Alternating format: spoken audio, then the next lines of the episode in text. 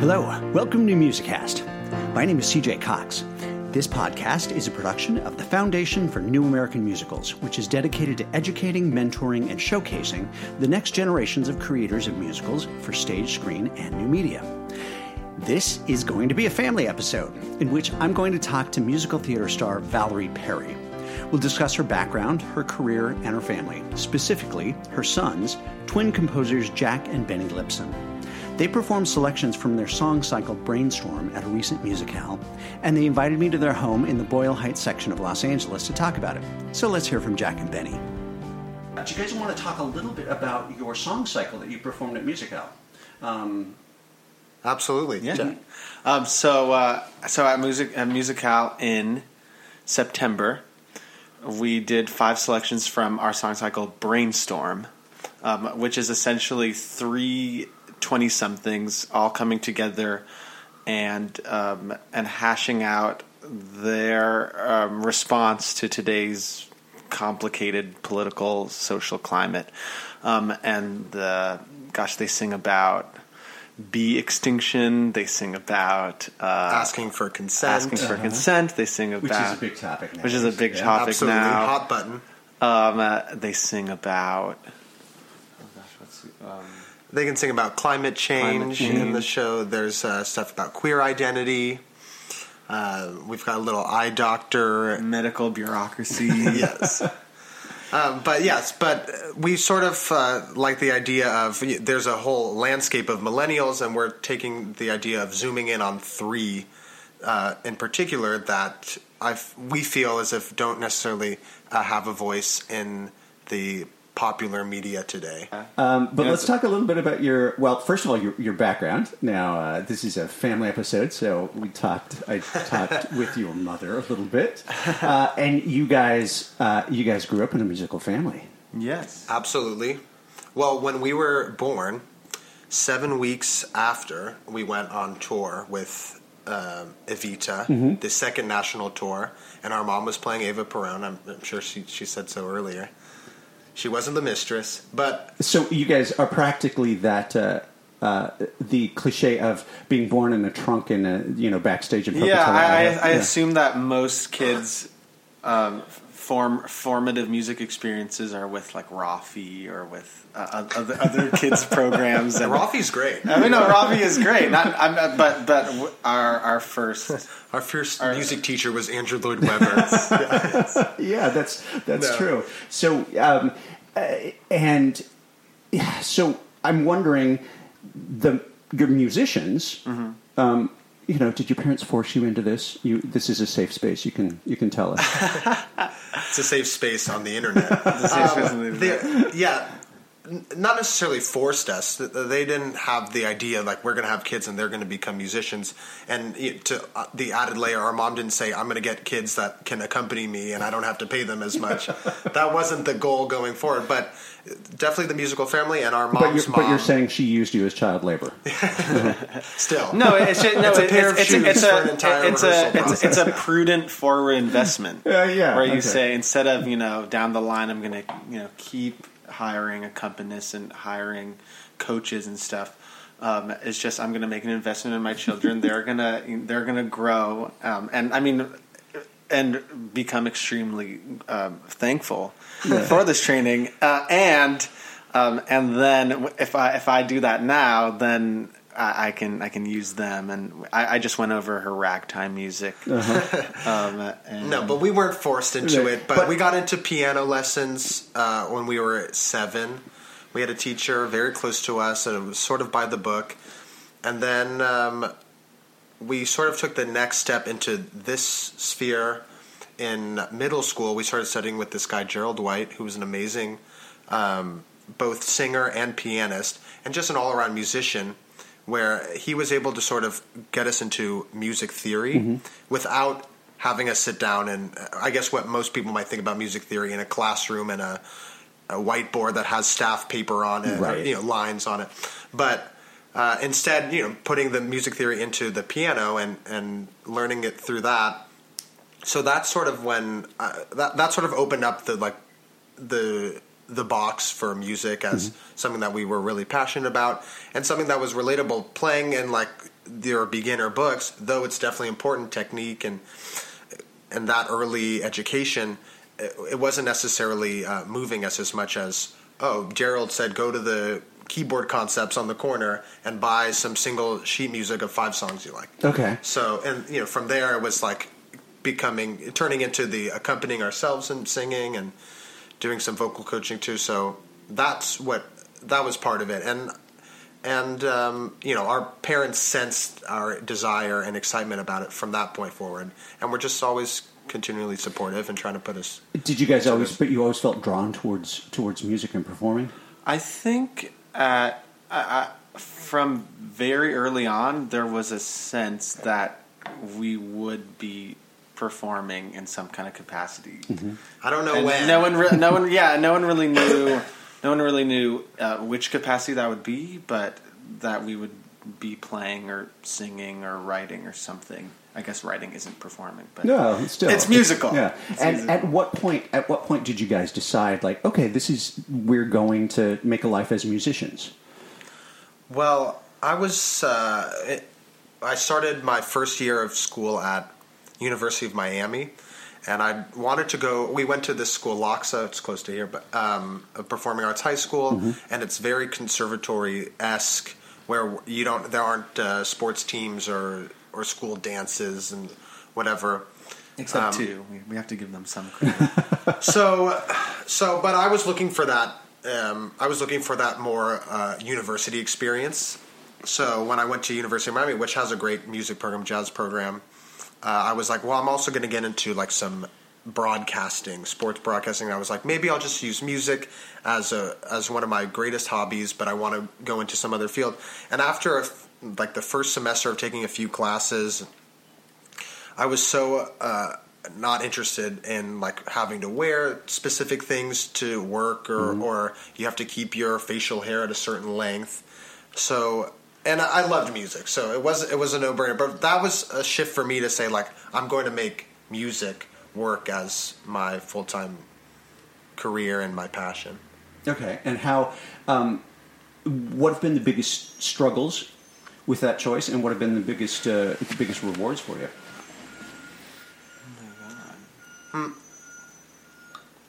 Well, I think now, I mean, like a more recent struggle, and certainly when you study in university or college, when you're the, the programs aren't necessarily set up for you to become a performer or um, to they're not giving you ways to necessarily make a living other than well as long as you continue to perfect your craft and keep studying you can teach and I don't. I, I didn't ever really want to be a teacher, Jack. I, I've I've done it some, and it's fun. It's fun, but it's not as fun as It's not as right. fun as so performing. yeah. So Okay. um, you know, in terms of like coming branding yourself and putting yourself out there, and mar- there's so much that you're not necessarily Right. taught in school. So over the last four years since I've been out of school. I think that's been a sort of the, the most difficult task is Yeah, trying to find where your avenue is and how you're going to market yourself into through that avenue. and ju- ju- just all the all the peripheral tasks that you have to do that aren't necessarily creative or musical in order to at Uh, some essentially, point, yeah, yeah, yeah. running running a business. Yeah. that, that- that, Absolutely, you know, yeah. And they're like, "Oh, make a website and have your demos," but it's definitely not about. You, you got to show up to uh, that show and talk to this person, or, or you want to put yourself out there in this way. Um, that's. I, I don't want to say it's a struggle. It's just a part of the learning curve. I mean, I would say, but the you, you you asked the, the, the, the most rewarding or best part Yeah, exactly. of this is that I mean I I make my own schedule. Um, I I I perform almost only what I want to do. Um, it's I'm, I'm always I'm always I'm always learning Mm-hmm. more um, about about music and the craft of storytelling and and drama. Mm-hmm. Um, and and I lo- I think I think I don't know. I feel very fortunate to to to, to do that. Uh, yeah, I think that's that's that's great. Talk to me a little bit about your writing process, because um, how do you guys how do you guys approach composing?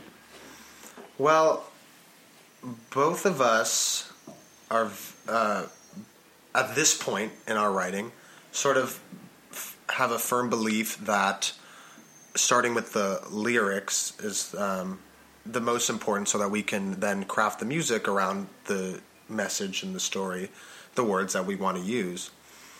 Um, so we've been practicing that, I guess, the last three years. I want to say.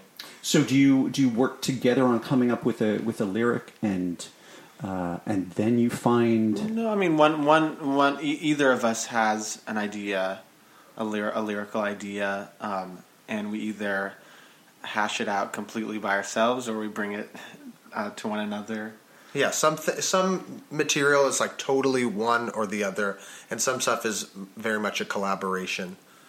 Um, lately, it's been more separate, where like we'll talk about the ideas and we're able to bounce it off one another, but it's sort of like one person runs with it and does the work separately, um, and then brings it to the other, and then from there we can fine tune it together, or we can say, I don't, I don't understand this line, or I think you can craft this better.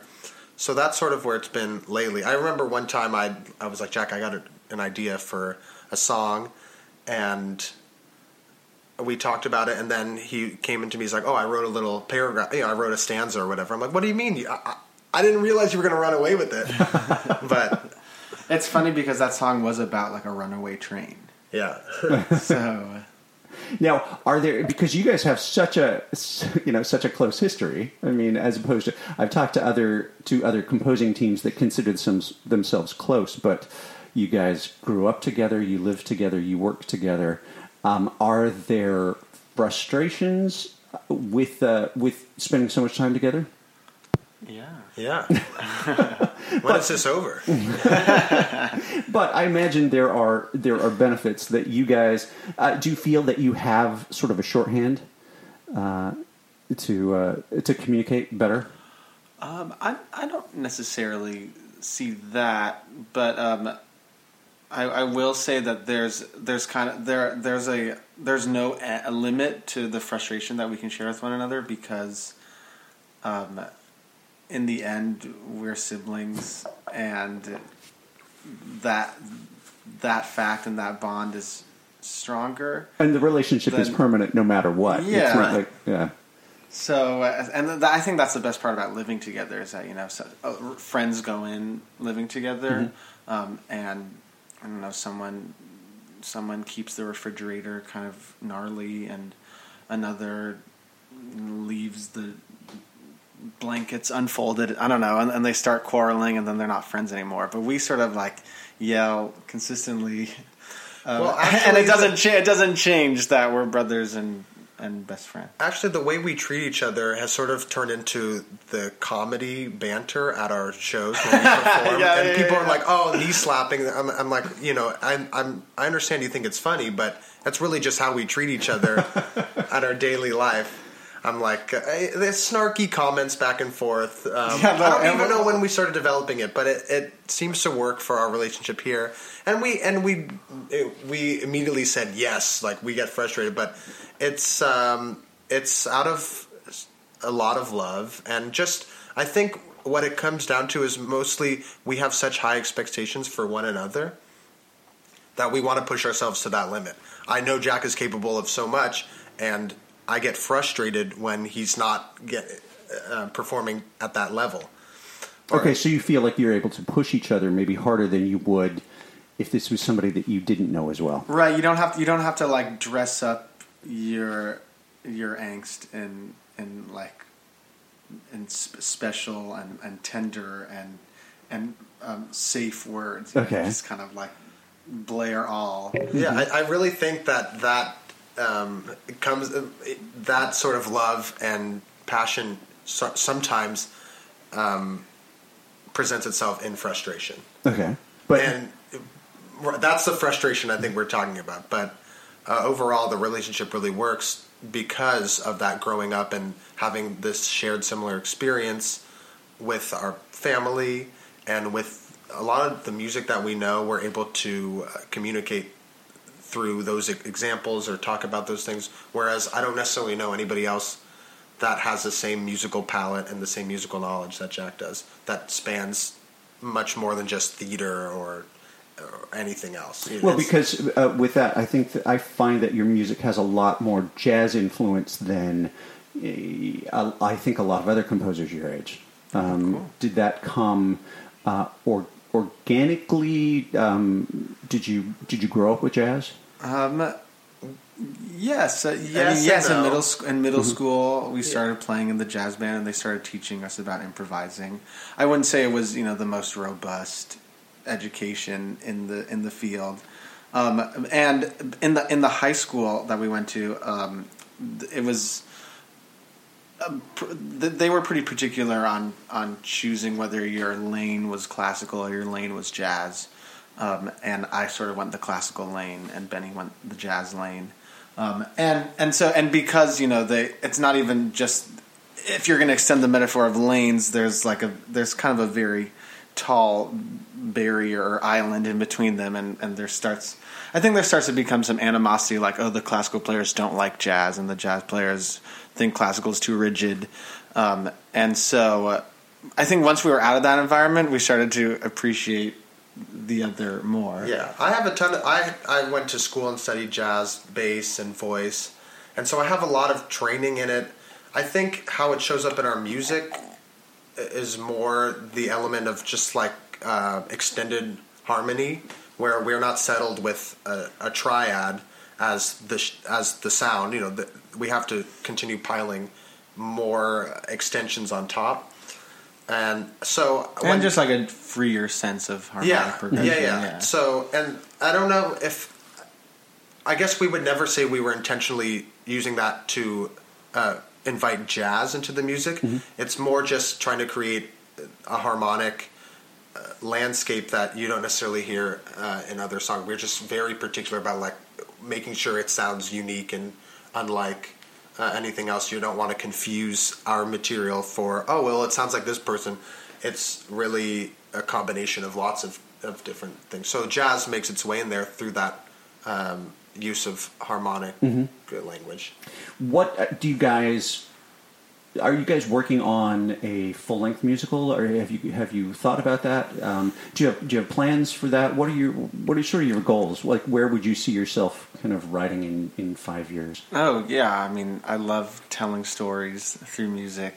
we I mean we would love to write shows and and we're continually listening to uh, soundtracks we're continually uh, going to see shows we're seeing readings like at Molly House and sort of uh, we've got into this uh, this period of learning now where we're really thinking about how to use the music to further these characters and how to construct a show I think we would probably be writing full length shows if we felt like we were competent book writers.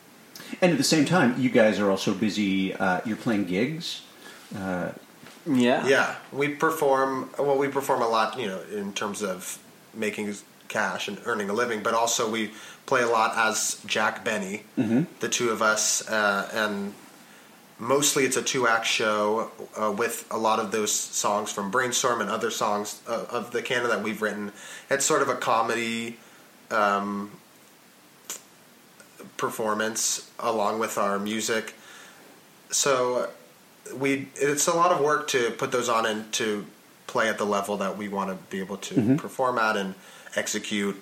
So and it kind of became this workshop, um, ac- this accidental workshop for uh, the songs in Brainstorm. Now, if people want to find out how to uh, uh, to keep track of you, to see your shows, uh, how would they find out about you? I Want to give us Well- your your your details, your social media? Sure. Well, sure. Well, definitely everything is available at www.jackbennynow.com.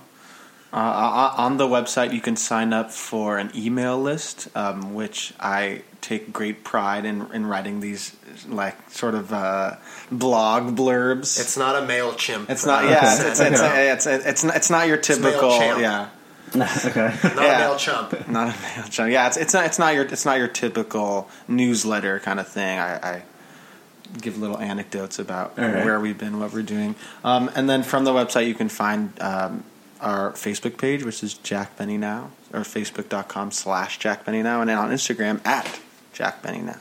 That's, that's awesome. And then I will say, you know, the, what we're working towards now is at March on March 16th at the Luckman Fine Arts Complex. We're doing our two act show titled "It's National See a Show Day," and we're um, uh, it's the Luckman is where we went is on the campus of Cal State LA where we went to high school. So we're sort of treating it as like a fun like returning to high school type thing, but really. Uh, we're working towards this show, and it's really the biggest production we've had yet, where we get a budget and we get to design a set, and we get to uh, play with some props or some costumes. All that stuff uh, is happening on March 16th at the Luckman for us. Okay. So those tickets are on our website and everything like that. But Benny does a good job of organizing our, our calendar online. All right, that sounds that sounds great. I I, I wish uh, we could talk all day. Um, uh, so I wish we had more time. But uh, thank you so much for talking to me. Oh, of and course, uh, I will thank look forward to seeing to seeing more of your work and uh, and hopefully seeing the show at the Luckman. Gr- I look forward to sharing it Absolutely, with you. Yeah. thank all you. all right, great, thank you. Let's get a feel for some of their music. This is the Eye Doctor song performed at a recent musicale. I saw an optometrist in an office on the 27th story of a plaza at two intersecting highways, from misty morning haze. I waited several minutes in the anteroom after waiting several months till they would see me. The clerk at reception called my name.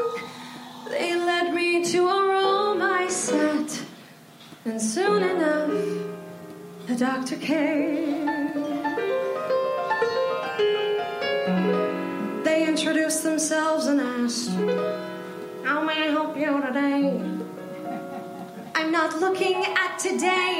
Said. I'm facing tomorrow. So instead, I came to ask you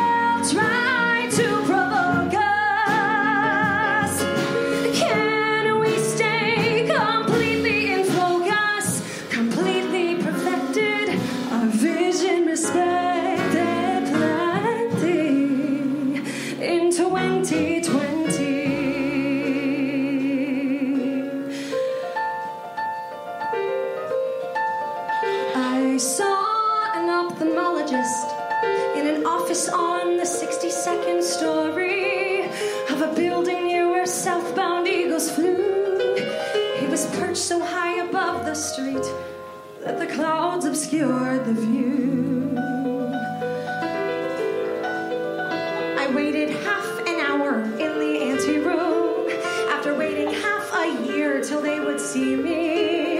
The clerk at reception called my name.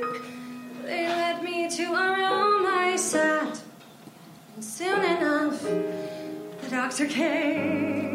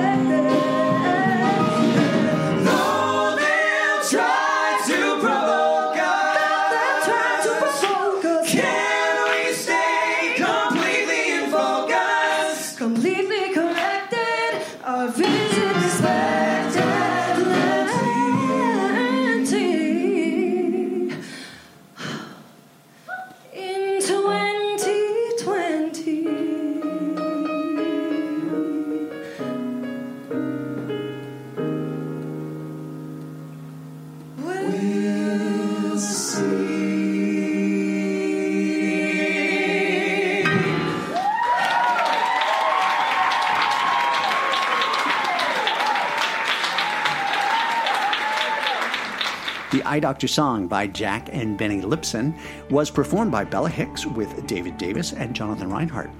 From here, we are going to a lovely house out in the valley where I am going to talk to their mother, who is currently starring in Ragtime at the Pasadena Playhouse here in Los Angeles.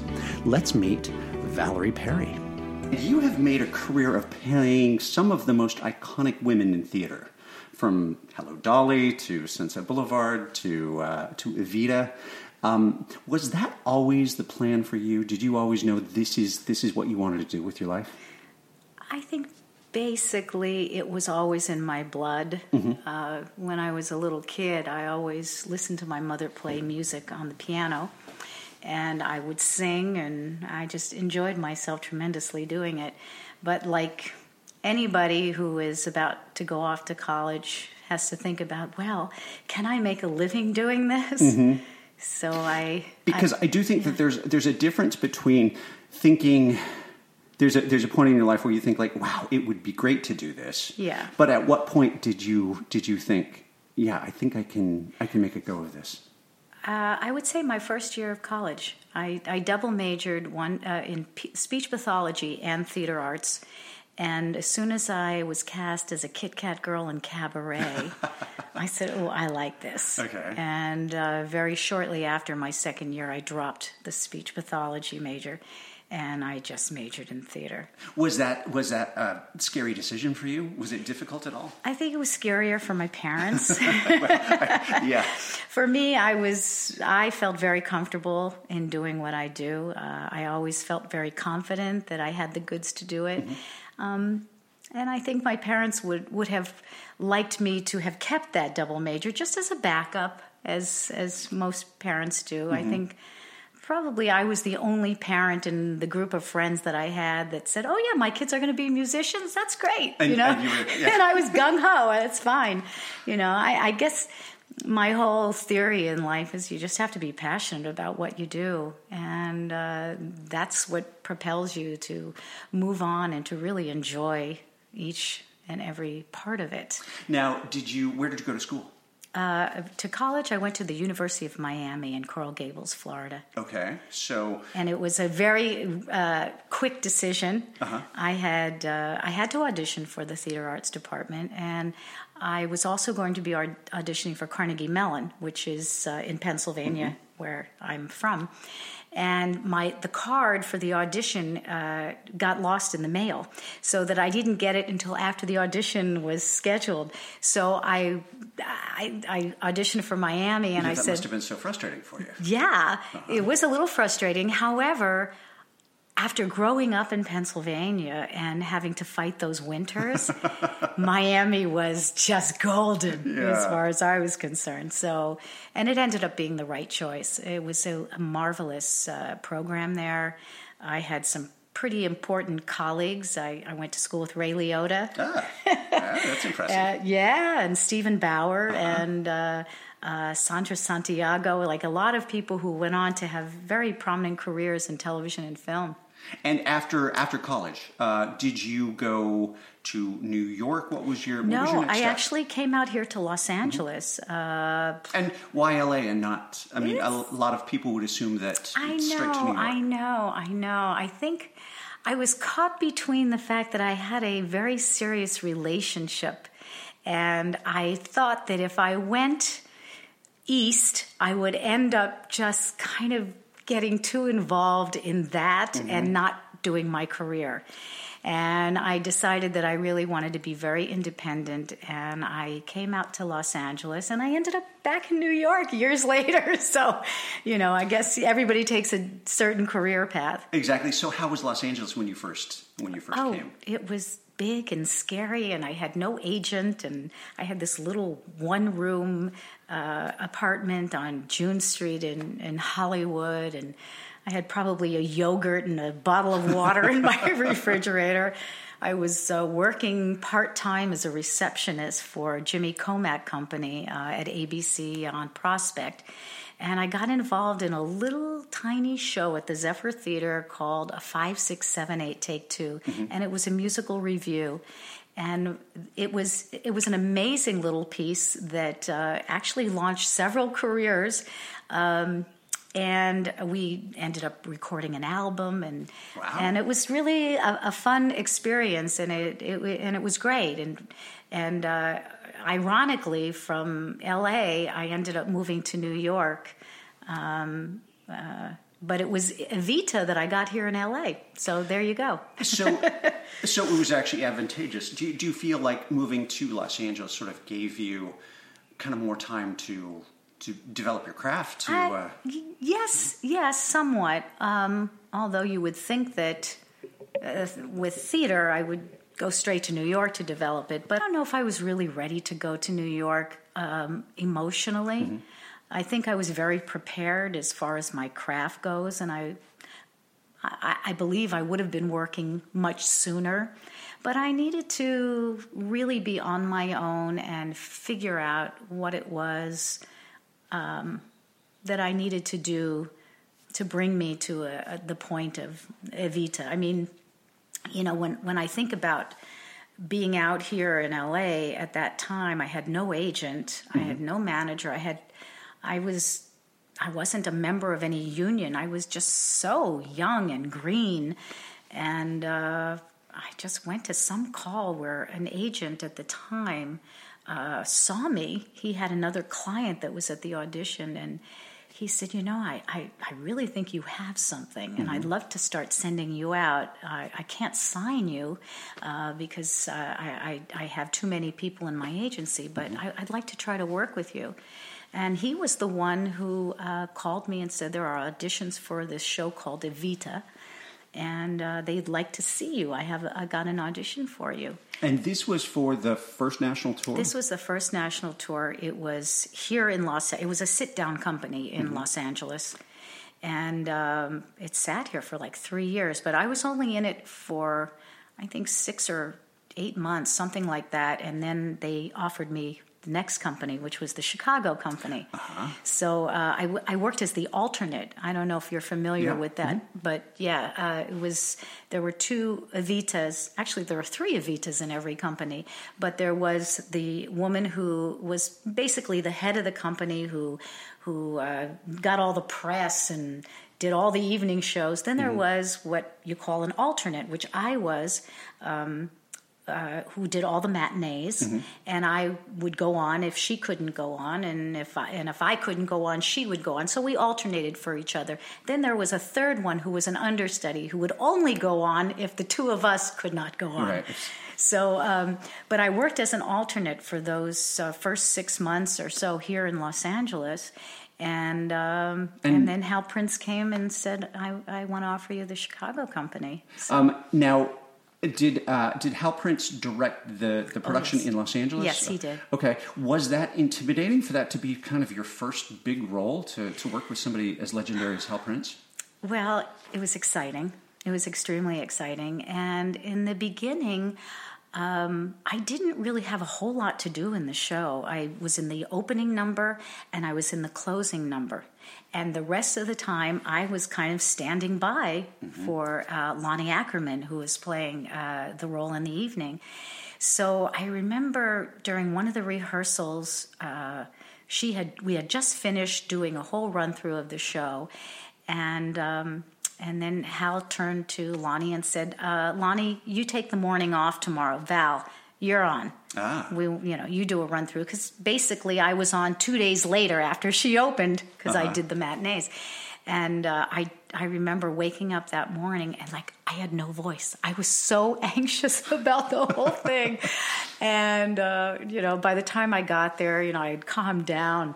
Um, but it was scary. I mean, I was very, I was very young at the time. I was the youngest Evita ever to play the role, Wow. and um, and again, I didn't really get that much attention at that that first few weeks of rehearsal because they were very concerned about all their other main leads that would be reviewed, and um, so I kind of had to teach myself a lot of it, um, and um, and once I went on, it it made everything so much easier. Because the first time you you hear your voice amplified in this theater you know you think oh my gosh i i can do this i can do this That must have been very exciting for you. was very exciting Um, and then you went and you you starred in the Chicago Yes, production of that. yes, And I- how long were you there? I was there for a year, and then we took that company on a tour. So I was, uh, I think I stayed for another year. I signed another year contract. We went to Philadelphia and Washington, D.C., and Toronto, and oh my gosh, we, we hit so many different cities. And we sat down for like uh, six months in each city, you know, three to six months. Okay, that's that sounds. I mean, what do you think was the best part of touring around like that, of being able to kind of spend big chunks of time in in different cities, and what were the biggest challenges? Well, I, I would say it was exciting to see uh, a lot of cities that I hadn't visited before. Um, challenging in the fact that there were so many opening nights and you had to stay really healthy. And every opening night, you had to go through the anxiety of the fact that Andrew Lloyd Webber was there, and Tim Rice was there, and Hal Prince was there, and all of the Stigwood people were there. So you had to really be able to come up with the goods each time you went to a different city because it was a big deal then. It was very new. Um, you know, there were only a handful of us that were playing the role at the time. Now, did you have any techniques to sort of deal with that stress, or to to keep from being overwhelmed by it? Because I could imagine that would be really intimidating. Yeah, I don't think I I don't think I did at the time. I You mean, just- I was just I was young. I was um, I, I guess I, I was fearless at that time. And it's interesting now that I have children of my own, and and the two of them are now out there performing as musicians, and I see that fearlessness in them. You know, now we look at ourselves as we've gotten older and we've become so much more self conscious about things. But to me, at that age, um, I just would do anything. I was just, you know, just give me a stage, give me a cane, give me a hat. you know, I was, I was just gung ho. Now, uh, so you are very well versed in Evita. Now, what are your what are some of your other favorite roles? I think. Uh, well, let me see. Well, I love Norma Desmond. I yeah. love Norma Desmond. Um, there's something so grand uh, about uh, that character, and um, Yeah, and it's kind of like a, especially since Andrew Lloyd Webber, it's kind of like a graduation from Evita to go into to Norma. Um, I, I'm trying to think. I I would say I love I love all the roles in which there is a huge arc, whether it's like going from like young Ava to the maturing Ava, um, or um, uh, Aldonza to be able to go from the gutter snipe, whatever you want to call her, you know, and, and then all of a sudden becoming this lady. Anything that has those wonderful nuances uh, uh, to a character that you see a huge change. I, I, I love those kinds of roles. Um, you know, and now I'm getting into more character roles, which is is very challenging uh, in its in its own way. How have you how have you approached that um, kind of that transition? Um, gracefully. Which sometimes I think is, is the best that we can. Yes, If we can just get through with a little grace. Yes, Yeah. yes. No, it's it's it's great. It it really is. It's um, again, you find those places to show some, you know, real humanity in every character, which gives it fullness and uh, gives it a lot of breath. Uh, I, I- you know, they're all challenging. I, I it's funny. People always say to me, "Well, what's your favorite role?" You know, "Oh, I saw you in Dolly," or "I saw you this." way. And the only thing I can come up with in an answer to that is that I just love whatever role I'm doing at the time. That becomes my favorite role. Now we've you do a lot of theater in Los Angeles. So we recently saw you in uh, the Kander and Ebb review, um, and the world goes around. Correct. Uh, and you were rehearsing for Ragtime. Uh, so you're you're very busy. Well, you know, contrary to what a lot of people believe, those are people who are in New York. There is theater in Los Angeles, and a lot of good theater in Los Angeles. Oh, absolutely. and uh, and I, I feel very fortunate to be able to do a lot of these wonderful roles here uh, because this is where my home is this is where my family is and this is equally as important to me as Let's- working. Let's talk about that a little bit. So now, did you did you live in New York? I did. Uh, for how long? I lived in New York from hmm, let me see uh, like 84 or 83 to 88 or no I'm sorry. Yeah no about 90 because I was going back and forth to LA and and and New York uh, I did a soap opera there for a while and I did some off Broadway stuff and um, I kept getting calls for stuff here in LA so uh, eventually I So there was a draw towards LA. yeah, yeah, which was really ironic when I was here in LA. You know, I want to be in New York, and then once I got to New York, I kept getting calls for LA, and uh, I came out here in 1988. And I did two shows at the Pasadena Playhouse in Rep. I did Jacques Brel uh, is alive and well, and Harry Chapin's Lies and Legends. And they ended up moving the Harry Chapin's Lies and Legends to the Canon Theater. It's no longer in existence now. It was in Beverly Hills. I remember the theater. Yeah. And so I I worked on that for quite some time and I said, you know, I really like it in LA. It's so nice not to have to uh, shovel snow and and You it's can't so- beat the weather. You really can't. And I am a creature of sunshine. I love sunshine. Yeah. It really changes my mood completely. I noticed that So, that too. If it goes too many days without sun, then then Oh. I get grumpy. Me too. But uh, was it more than than just the sunshine? What made you decide, like, okay, LA is home. That uh, that that's going to be your home base. I think that the ultimate decision came to me when I was ready to have a family.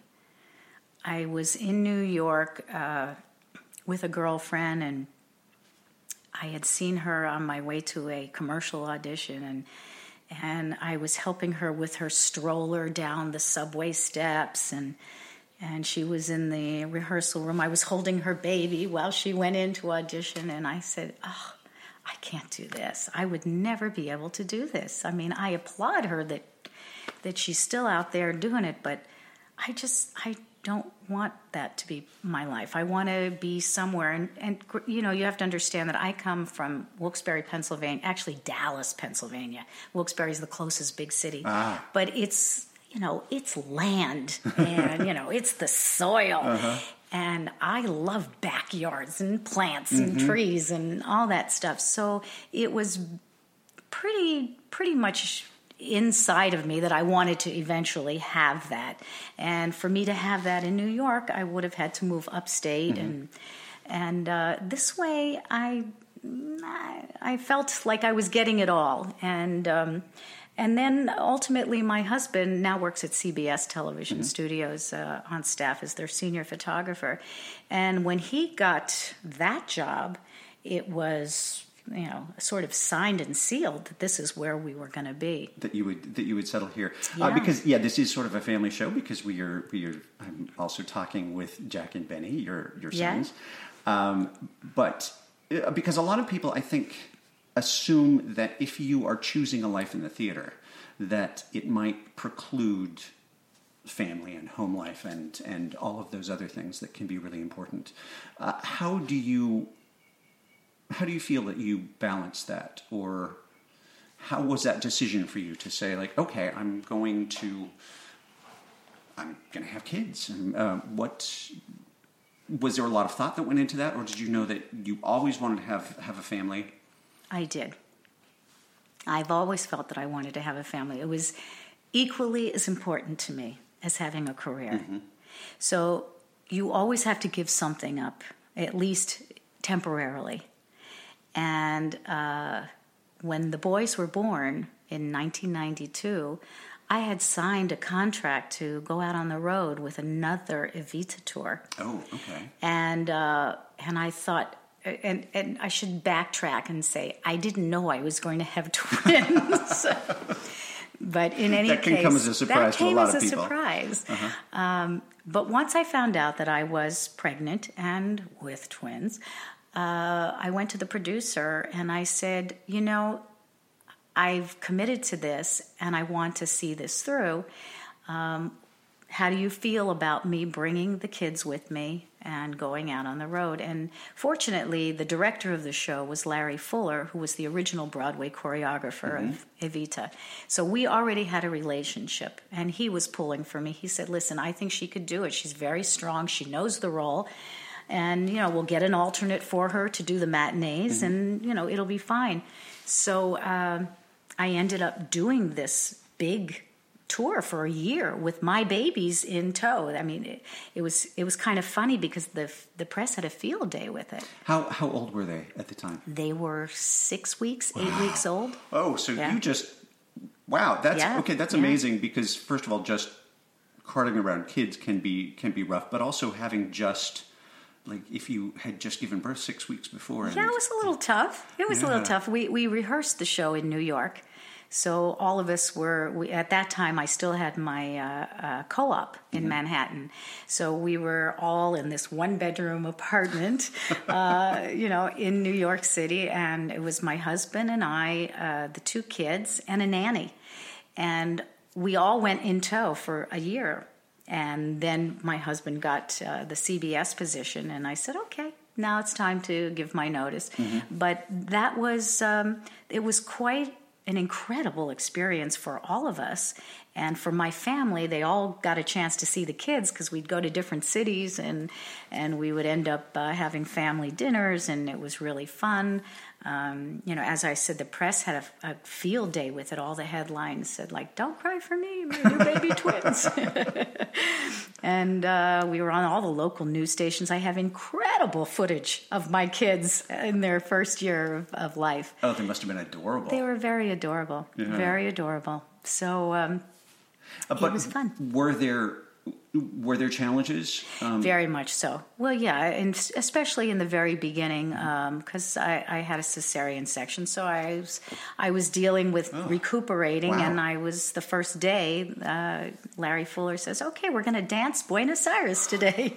so I'm thinking, "Oh my gosh, if I could get through this!" And and I used to go home, and I was like in tears, and I thought, "Oh my God, I'm never going to be able to do this." And um, boy, oh boy, it just just shows you how strong you can be when you are determined. And I did. I and my my costumes were all being taken in. Each city we went to, they would be taking in more and more and more as I lost all the baby weight. And uh, finally, uh, you know, as I said, we did it for like a year. And uh, at that point, when my husband said, "Well, I just got offered a position at CBS," I said, "I think it's time. The boys are starting to walk now. you know, let's." Let's go home and raise our family. it's one thing to cart them around when they're you know Exactly. s- still in in sort of I call them plants. they're, they're they're little carriers, they're little plants. Exactly, but once yeah, Yeah. once they're mobile, then that becomes a whole different story. Absolutely. Uh-huh. But you know, afterwards, I think it was a it was something that I really wanted. I had children late, Mm-hmm. and uh, it was a very conscious decision. It wasn't like, "Oops, I'm pregnant." It was it was a definite decision. I wanted to have children. So, um, and at that point, I think. It, was probably more upsetting to my agent when I said, I'm really not going to be doing theater for a while. I really want to stay home and raise my kids. And, uh, and I did. And I started a business with a few girlfriends. We had a wonderful, uh, we manufactured children's pillows for a while. I mean, I've had my hand in so many different things. Wow, it's, okay.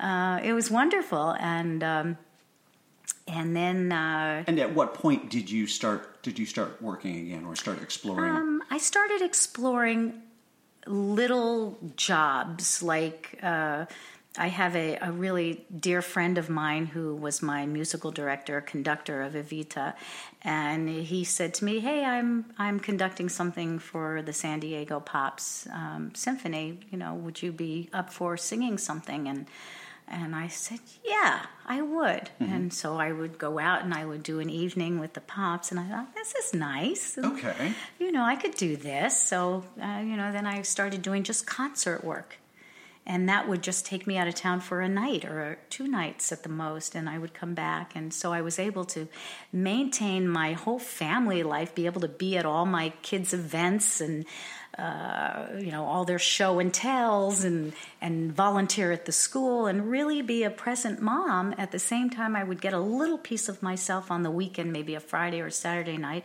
and my husband was just terrific about it. He said you know go. You know this is something I can't give you. Yeah. you know this is your own. You know take it run with it. So that's how I kept myself in good shape and vocally Yeah. very toned and warm and and then as as the kids got older and older i thought well now i can start exploring doing some roles in the theater again because I, I think it is it is funny that that I think a lot of parents will will agree that that your kids are really only little kids for there's just a brief time. a, Yeah. a brief period before then they're off at school and and you can start to explore more things. What was uh, do you remember what the first kind of full show was that you did after after the kids were bigger? Hmm. I, I would say it was probably either a regional production of Evita or uh, or a La Mancha. I did in, I did like five productions of La Mancha. I did Fiddler uh, when they were uh, still young. Um, uh, in fact, I was just working with a director who was uh, Motel the Tailor in the production, and he saw the boys, and it was Richard Israel. Oh yes, Who who was also on the board of the Yes, foundation. exactly. And, uh, and he said, "Oh my goodness, look at you know I can't believe how big they are." you know, they were just like little tykes that were hanging around backstage when we did the show at uh, Sacramento Music Circus. So yeah, I would do those kinds of regional jobs, which was great fun for me because it was only a three week commitment, something like that, and uh, I would be able to bring my children with me. Uh, and and so little by little, I started putting my feet back in the waters, and um, and then of course, you know, when Norma Desmond came up for Musical Theater West, I I just I went out for it. you know, I said I think they really wanted to find a celebrity for it, and I said, just give me a shot at it. Just let me audition for it. And then that led to uh, you know Dolly at 3D Theatricals, and uh, and then I just did another uh, Sunset Boulevard for Moonlight Amphitheater in San Diego. So I'm trying to keep it around this area. Although uh, I was just recently offered uh, a play in Maine Oh. uh, in the fall, and I thought, oh, that sounds kind of nice. That Yeah. would be, you know, another new avenue to uh, to explore. So, uh, yeah, it's it it changes, and and you know, you had mentioned that about the kids. They are little for such a short period of time, and now they are out there. They're so independent and on their own, and they get so tickled when they see me up on stage and and uh, they they're always saying to me, "Oh, you should go here. You should do this," you know. And Oh, that's great. So they're so they're not those kids that are just like, oh, mom. oh no, they're so supportive. They're so wonderful. Although the, I think the best revenge as parents for everything your kids put you through when you're younger is that you can embarrass them when they're when they're older. do you have any Do you have any embarrassing tidbits about uh, Jack and Benny? Embarrassing tidbits. Let me see. Oh gosh, they would kill me if I revealed some of these things. I'm sure when you speak to them, they'll have plenty to will, say uh, about I me. will, uh, yeah. They're they're. Uh, So I thought I would give you equal time. Yeah, yeah. Well, you know, Jack always jokes around. He says uh, that my mom had my brother and I so that she could have her own band. you know, because they often accompany me. Uh, in fact, we have a show that we put together called All in the Family, in which Oh, uh, the three of us perform all together. And And have you have you done that here in LA? we did. Uh, we did it at uh, Musical Theater West Broadway and Concert Series, and then we have a date. We have two dates at the Rubicon Theater in August, August 24th and 25th. We'll be doing it uh, there. Okay. So we're Well, we will definitely we will definitely look for that because Yeah. that sounds that sounds really fun. It is fun. Yeah. It is fun, Yeah. and we, we get to tattle on each other. Okay. You know, some of the things uh, they they talk about the fact that uh, bath time was always a new album. You know, they would. My husband was into the Beatles, and they would l- listen to all well all rock and roll. Actually, I shouldn't say just the Beatles, but they their knowledge of music and different genres is astounding for kids their age. But we introduced them to all that, and then they, they tell the story of how whenever mom was auditioning for something, we learned the music because it was always in the car going to school and sporting events and stuff uh-huh. like that. Oh, well, that's great. It sounds like you. I mean, it really sounds like you've had an amazing balance between like having a fulfilling career and having this, this great family. Absolutely. And you know, it's it's such an incredible feeling at this stage of my life to be able to look back and say, "Wow, you know, this is I've accomplished the things that I've really wanted to accomplish, all the things that really hold meaning for me." You know, being creative and having all of that uh, uh, wonderful, all the wonderful roles that I've been privileged to play, and at the same, uh, on the same hand, to be able to be a mother and and really enjoy my family every stage, every step of the way. You know, from birth to now, they're like twenty six. Wow. it happens quickly. Uh, well, thank you so much. That's You're I so think that's welcome. really inspiring, especially for a lot of people in theater where you think it's got to be one or the other. So, Yeah. so thank you for for kind of leading the way on that. Oh, you're so welcome. well, It's I my appreciate you talking to me. Thank you. Thank you. I want to thank Valerie and Jack and Benny for talking to me. If you're in Los Angeles, you can catch Valerie in Ragtime at the Pasadena Playhouse. And you can see Jack and Benny perform at the Luckman Fine Arts Complex on the campus of Cal State LA. I would also like to thank you for joining me. Remember, you can subscribe to this podcast, and it would be great if you would leave us a nice review on iTunes. Also, you can find out more information about the Foundation for New American Musicals at our website, fnam.us. There you can get tickets to events such as Music Hall or Third Mondays. And I hope you'll join me for the next episode of Musicast. Thank you for listening.